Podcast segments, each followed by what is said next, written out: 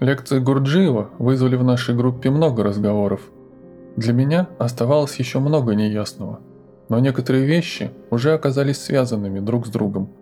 И часто одна из них совершенно неожиданно объясняла другую, как будто бы не имеющую с ней никакой связи. Уже начали неясно вырисовываться части некой системы, подобно тому, как при проявлении фотографии постепенно проявляются фигуры или какой-то пейзаж – но многие места по-прежнему оставались пустыми и незаконченными. В то же время многое оказалось совсем не таким, как я ожидал. Но я старался не переходить к выводам, а просто ждать. Нередко одно новое слово, которого я раньше не слышал, меняло всю картину, и мне приходилось заново перестраивать для себя все, что я уже построил. Я прекрасно понимал, что должно пройти много времени, прежде чем я смогу правильно представить всю систему в целом. И мне было удивительно слышать, как люди, придя к нам на одну лекцию, сразу же понимали, о чем идет речь, объясняли все другим, и у них немедленно возникало о нас определенное мнение. Должен признаться, что в такие минуты я частенько вспоминал первую свою встречу с Гурджиевым – и вечер, проведенный с московской группой. Тогда я тоже был близок к тому, чтобы составить определенное суждение о Гурджиеве и о его группе.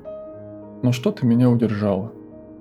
И вот теперь, когда я начинал понимать, какой огромной ценностью обладают его идеи, меня буквально приводила в ужас мысль о том, что я легко мог пройти мимо них или вообще ничего не узнать о существовании Гурджиева – или потерять его из виду, не попроси я его тогда о новой встрече. Почти в каждой из своих лекций Гурджиев возвращался к теме, которую очевидно считал чрезвычайно важной, но которую многим из нас было нелегко усвоить. «Развитие человека идет по двум линиям», — сказал он. «Линии знания и линии бытия.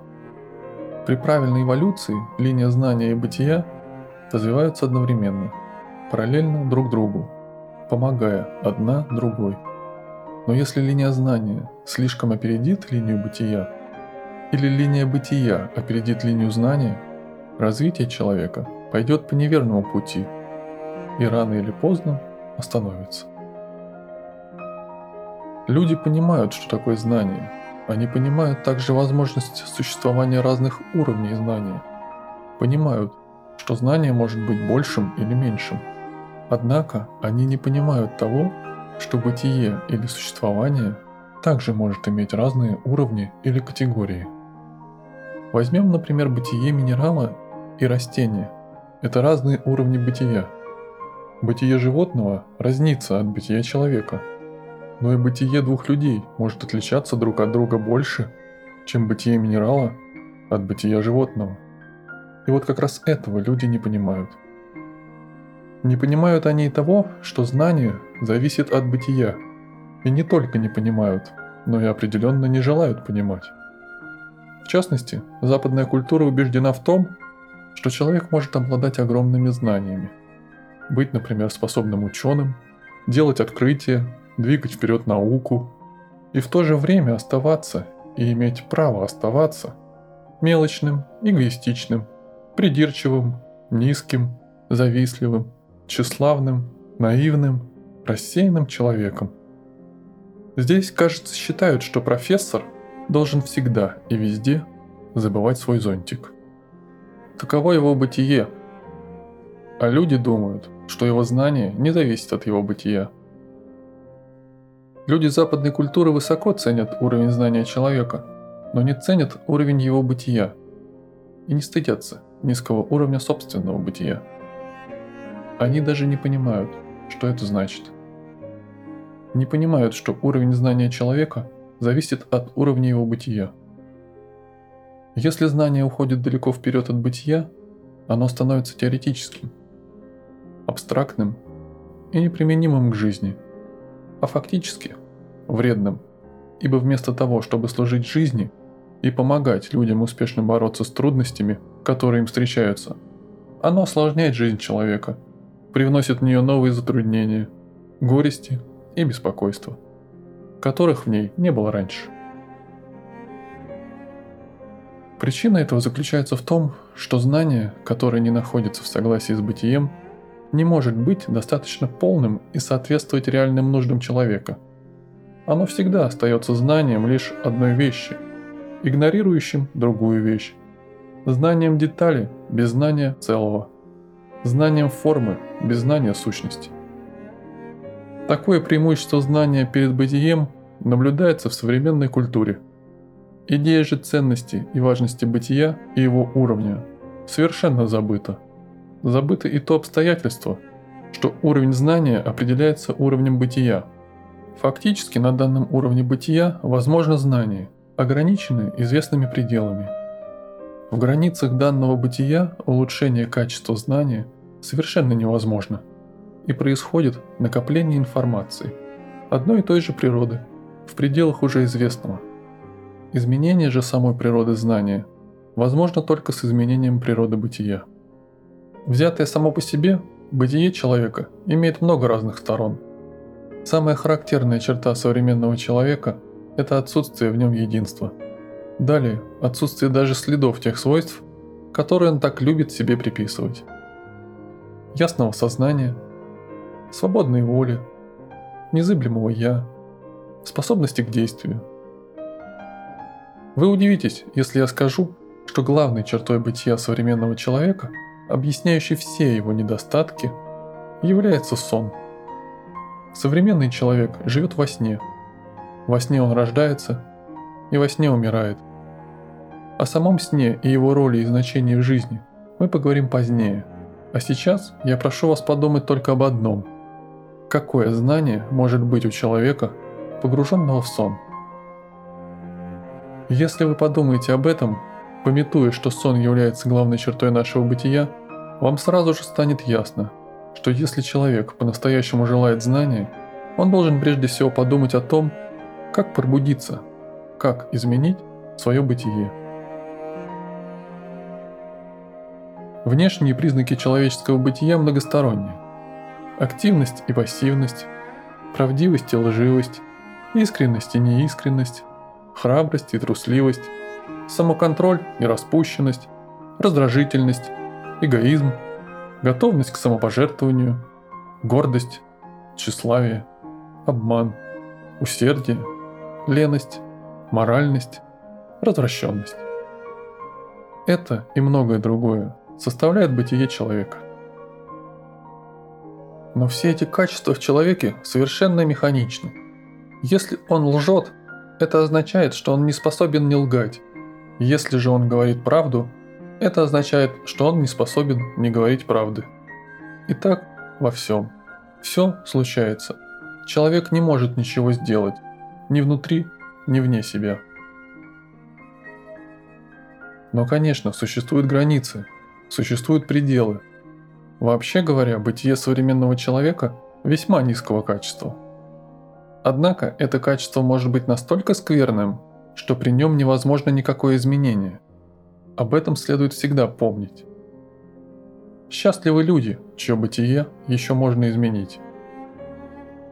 А есть другие люди, определенно больные, разбитые машины, с которыми уже ничего не сделаешь. И таких большинство. Если вы подумаете об этом, вы поймете, почему Лишь немногие способны обрести истинное знание, остальным препятствует уровень их бытия. Вообще говоря, равновесие между знанием и бытием более важно, чем развитие того или другого из них в отдельности. В любом случае, раздельное развитие знания или бытия нежелательно. Но именно такое одностороннее развитие часто представляется людям особенно привлекательным. Если знание получает перевес над бытием, человек знает, но не может делать. Это бесполезное знание. Если бытие получает перевес над знанием, человек способен делать, но не знает. Иными словами, он может что-то сделать, но не знает, что именно надо делать. Бытие, которое он достиг, становится бесцельным. Затрачиваемые усилия оказываются бесполезными. В истории человечества известны многочисленные примеры, когда из-за перевеса знания над бытием или бытия над знанием погибали целые цивилизации. А каковы результаты развития линии знания без бытия или развития линии бытия без знания? Спросил кто-то во время беседы на эту тему. Развитие линии знания без развития линии бытия дает слабого йогина, ответил Гурджиев. Иными словами, человек много знает, но ничего не может сделать. Это человек, который не понимает того, что знает. Человек, не обладающий правильной оценкой, то есть человек, для которого нет разницы между одним и другим родом знания. Развитие линии бытия без знания дает глупого святого, то есть человека, который может сделать многое, но не знает, что делать или зачем делать. Если он что-нибудь делает, он действует повинуясь своим субъективным чувствам, которые могут увести далеко в сторону и заставить совершить серьезные ошибки. То есть сделать нечто противоположное тому, что он желал. В обоих случаях и слабый йогин, и глупый святой приходят к остановке. Ни один из них не в состоянии двигаться и развиваться дальше. Чтобы понять это, чтобы вообще уяснить себе природу знания и бытия – Необходимо понять, как знание и бытие относятся к пониманию. Знание – это одно, понимание – другое. Люди часто смешивают эти понятия и не видят ясно разницу между ними. Знание само по себе не дает понимания, и понимание не увеличивается благодаря росту одного лишь знания.